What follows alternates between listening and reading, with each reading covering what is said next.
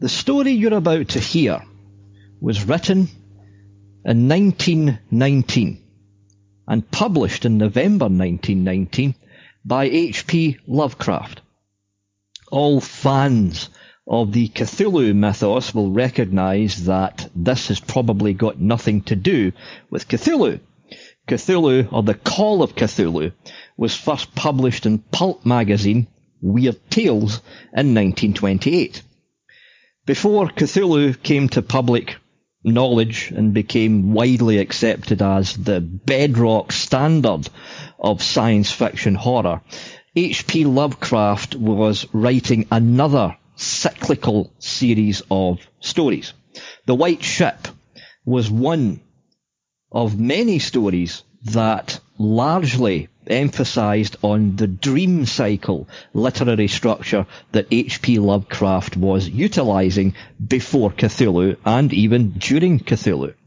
Other stories like the Dream Quest of Unknown Kadath in 1926 and the Cats of Ulthar in 1920 also largely orbited around the whole idea of the dream cycle vision that H.P. Lovecraft had.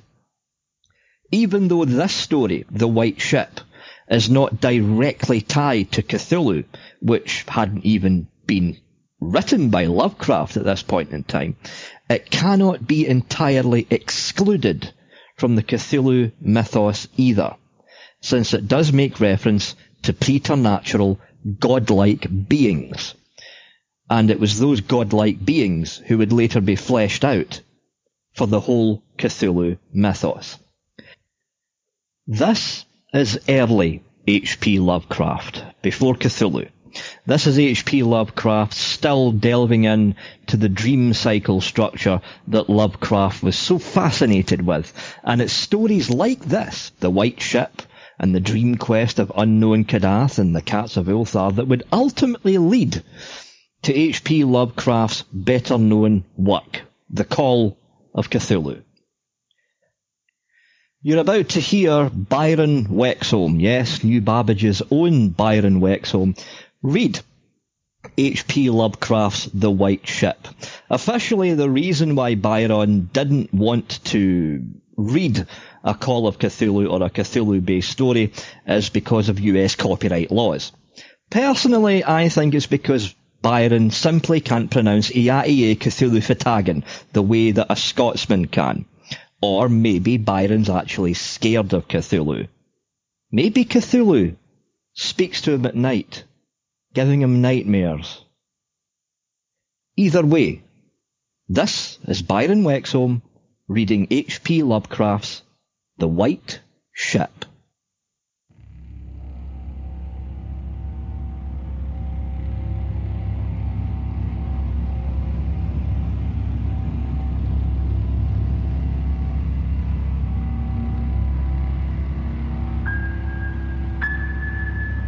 Am Basil Elton, keeper of the North Point light that my father and grandfather kept before me.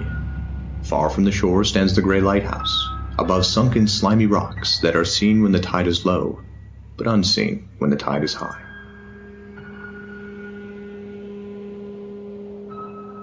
Past that beacon for a century have swept the majestic barks of the seven seas.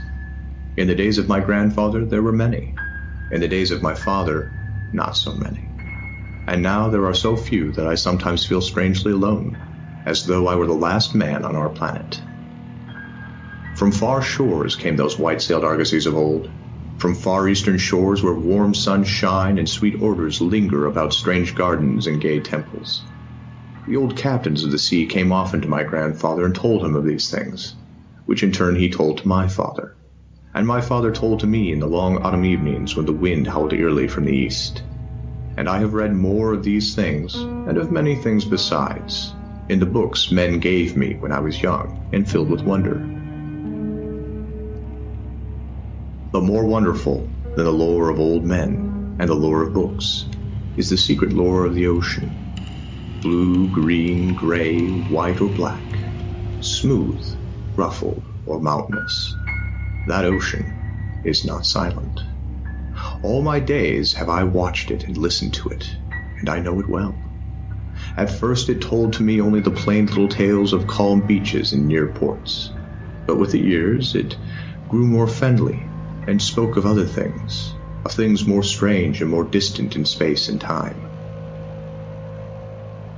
Sometimes at twilight the gray vapors of the horizon have parted to grant me glimpses of the ways beyond, and sometimes at night the deep waters of the sea have grown clear and phosphorescent to grant me glimpses of the ways beneath.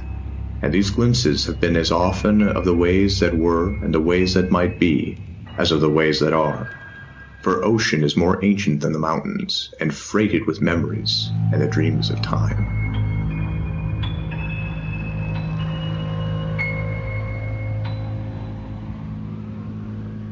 Out of the south it was that the white ship used to come when the moon was full and high in the heavens. Out of the south it would glide very smoothly and silently over the sea, and whether the sea was rough or calm, or whether the wind was friendly or adverse, it would always glide smoothly and silently, its sails distant and its long strange tiers of oars moving rhythmically. One night I spied upon the deck a man, bearded and robed, and he seemed to beckon me to embark for fair unknown shores. Many times afterward I saw him under the full moon, and ever did he beckon me.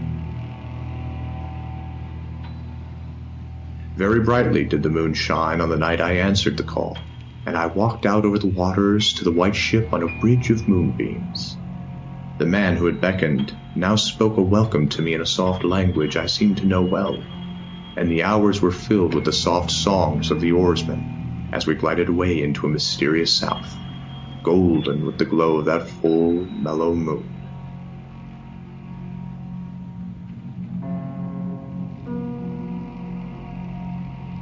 And when the day had dawned, rosy and effulgent, I beheld the green shore of far lands, bright and beautiful, and to me unknown. Up from the sea rose lordly terraces of verdure, tree-studded and shewing here and there the gleaming white roofs and colonnades of strange temples. As we drew nearer the green shore, the bearded man told me of that land, the land of Zar, where dwell all dreams and thoughts of beauty that come to men once and then are forgotten. And when I looked upon the terraces again, I saw that what he said was true for among the sights before me were many things I had seen once through the mists beyond the horizon and in the phosphorescent depths of the ocean. There too were forms and fantasies more splendid than any I had ever known, the visions of young poets who died in want before the world could learn of what they had seen and dreamed. But we did not set foot upon the sloping meadows of Zar, for it is told that he who treads them may never more return to his native shore. As the white ship sailed silently away from the temple terraces of Zar, we beheld on the distant horizon ahead the spires of a mighty city, and the bearded man said to me, This is Thalarion, the city of a thousand wonders, wherein reside all those mysteries that man has striven in vain to fathom. And I looked again, at closer range, and saw that the city was greater than any city I had known or dreamed of before. Into the sky the spires of its temples reached, so that no man might behold their peaks, and far back beyond the horizon stretched the grim gray walls over which one might spy only a few roofs, weird and ominous, yet adorned with rich friezes and alluring sculptures. I yearned mightily to enter this fascinating yet repellent city, and besought the bearded man to land me at the stone pier by the huge carven gate Akariel. But he gently denied my wish, saying, Into Thalarion, the city of a thousand wonders, many have passed, but none returned. Therein walk only demons and mad things that are no longer men, and the streets are white with the unburied bones of those who have looked upon the Eidolon, Lathi, that reigns over the city. So the white ship sailed on past the walls of Thalarion, and followed for many days a southward flying bird, whose glossy plumage matched the sky out of which it had appeared. Then came we to a pleasant coast, gay with blossoms of every hue, where as far inland we could see basked lovely groves and radiant harbors beneath the meridian sun. From bowers beyond our view came bursts of song and snatches of lyric harmony, interspersed with faint laughter so delicious that I urged the rowers onwards in my eagerness to reach the scene. And the bearded man spoke no word, but watched me as we approached the lily-lined shore. Suddenly a wind blowing from over the flowery meadows and leafy woods brought a scent at which I trembled. The wind grew stronger, and the air was filled with the lethal, charnel odor of plague-stricken towns and uncovered cemeteries. And as we sailed madly away from that damnable coast, the bearded man spoke at last, saying, This is Shujur, the land of pleasures unattained. So once more the white ship followed the bird of heaven over warm, blessed seas, fanned by caressing aromatic breezes. Day after day and night after night did we sail, and when the moon was full we would listen to the soft songs of the oarsmen, sweet as on the distant night when we sailed away from my far native land. And it was by moonlight that we anchored at last in the harbors of Sona Nyl, which is guarded by twin headlands of crystal that rise from the sea and meet in a resplendent arch. This is the land of fancy, and we walk to the verdant shores upon a golden bridge of moonbeams.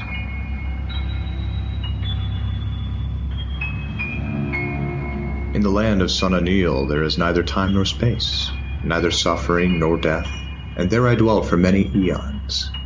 Green are the groves and pastures, bright and fragrant the flowers, blue and musical the streams, clear and cool the fountains, and stately and gorgeous the temples, castles, and cities of Sona Nyl. Of that land there is no bound, for beyond each vista of beauty rises another more beautiful. Over the countryside and amidst the splendorous cities rove at will the happy folk, of whom all are gifted with unmarred grace and unalloyed happiness. For the eons that I dwelt there, I wandered blissfully through the gardens where quaint pagodas peep from pleasing clumps of bushes, and where the white walks are bordered with delicate blossoms. I climbed gentle hills from whose summits I could see entrancing panoramas of loveliness, with steepled towns nestled in verdant valleys, and with the golden domes of gigantic cities glittering on the infinitely distant horizon. And there I viewed by moonlight the sparkling sea, the crystal headlands and the placid harbor wherein lay anchored the white ship. It was against the full moon one night in the immemorial year of Tharp that I saw outlined the beckoning form of the celestial bird, and I felt its first stirrings of unrest. Then I spoke with the bearded man and told him of my new yearnings to depart for remote Cathuria, which no man hath seen, but which all believe lie beyond the basalt pillars of the west. It is the land of hope, and in it shines the perfect ideals of all that we know elsewhere, or at least so men relate. But the bearded man said to me, Beware of those perilous seas wherein men say Cathuria lies. In Sona Nyl there is no pain, nor death, but who can tell what lies beyond the basalt pillars of the west? Nonetheless, at the next full moon I boarded the white ship and with the reluctant bearded man left the happy harbor for untraveled seas. And the bird of heaven flew before, and led us toward the basalt pillars of the west. But this time the oarsmen sang no soft songs under the full moon. In my mind I would often picture the unknown land of Cathuria with its splendid groves and palaces, and would wonder what new delights there awaited me. Cathuria, I would say to myself, it's the abode of gods, the land of unnumbered cities of gold. Its forests are of aloe and sandalwood, even as the fragrant groves of Camorin, and among the trees flutter gay birds sweet with song. On the green and flowery mountains of Cathuria stand temples of pink marble, rich with carved and painted glories, and having in their courtyards cool fountains of silver, where pool with ravishing music the scented waters that come from the grotto-born river Narg and the cities of Cathuria are cinctured with golden walls, and their pavements are also of gold. In the gardens of these cities are strange orchids and perfumed lakes whose beds are of coral and amber. At night, the streets and the gardens are lit with gay lanterns fashioned from the three-colored shell of the tortoise, and here resound the soft notes of the singer and the lutenist. And the houses of the cities of Cathuria are all palaces, each built over a fragrant canal bearing the waters of the sacred Narg. Of marble and porphyry are the houses, and roofed with glittering gold that reflects the rays of the sun and enhances the splendor of the cities as blissful gods viewed them from the distant peaks. Fairest of all is the palace of the great monarch Dorieb, whom some say to be a demigod and others a god. High is the palace of Dorieb, and many are the turrets of marble upon its walls. In its wide halls many multitudes assemble, and here hang the trophies of the ages. And the roof is of pure gold set upon tall pillars of ruby and azure, and having such carven figures of gods and heroes that he who looks upon to those heights seems to gaze upon the living Olympus. And the floor of the palace is of glass, under which flow the cunningly lighted waters of the Narg gay with gaudy fish not known beyond the bounds of lovely Cathuria. Thus would I speak to myself of Cathuria, but ever would the bearded man warn me to turn back to the happy shores of Sona for Sona is known of men, while none hath ever beheld Cathuria. And on the thirty-first day that we followed the bird, we beheld the basalt pillars of the west. Shrouded in mist they were, so that no man might peer beyond them or see their summits, which indeed some say reach even to the heavens. And the bearded man again implored me to turn back, but I heeded him not. For from the mist beyond the basalt pillars I fancied there came the notes of a singer and a lutenist, sweeter than the sweetest songs of Sona Nyl, and sounding mine own praises, the praises of me, who had voyaged far under the full moon and dwelt in the land of fancy. So to the sound of melody the white ship sailed into the mist betwixt the basalt pillars of the west. And when the music ceased and the mist lifted, we beheld not the land of Cathuria, but a swift and rushing restless sea over which our helpless bark was borne towards some unknown goal. Soon to our ears came the distant thunder of falling waters, and to our eyes appeared on the far horizon ahead the titanic spray of a monstrous cataract, wherein the oceans of the world dropped down to abysmal nothingness. Then did the bearded man say to me with tears on his cheek, We've rejected the beautiful land of Sona Nyl, which we will never behold again. The gods are greater than men, and they have conquered. And I closed my eyes before the crash that I knew would come, shutting out the sight of the celestial bird which flapped its mocking blue wings over the brink of the torrent. Out of that crash came darkness, and I heard the shrieking of men and of things which were not men. From the east tempestuous winds arose, and chilled me as I crouched on the slab of damp stone which had risen beneath my feet. Then, as I heard another crash, I opened my eyes and beheld myself upon the platform of that lighthouse from whence I had sailed so many eons ago. In the darkness below, there loomed the vast, blurred outlines of a vessel breaking up on the cruel rocks and as I glanced out over the waste, I saw that the light had failed for the first time since my grandfather had assumed its care. And in the later watches of the night, when I went within the tower, I saw on the wall a calendar which still remained as when I had left it at the hour I'd sailed away. With the dawn I descended the tower and looked for wreckage upon the rocks, but what I found was only this a strange dead bird whose hue was that of the azure sky and a single shattered spar, of a whiteness greater than that of the wave tips or of the mountain snow. And thereafter the ocean told me its secrets no more. And though many times since has the moon shone full and high in the heavens, the white ship from the south came never again.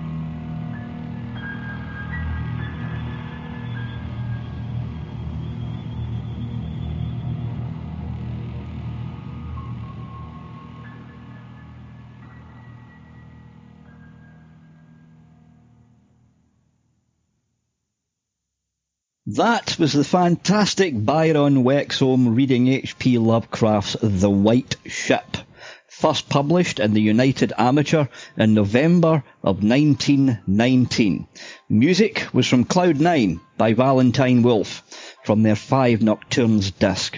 This episode of Tales from New Babbage was produced for Radio Riel by the citizens of the city-state of New Babbage in December of the year 2012 and is licensed under Creative Commons 3.0 attribution, non-commercial, share alike. For more information on New Babbage, visit www.cityofnewbabbage.com and for more information on Radio Riel, visit www.radioriel.org.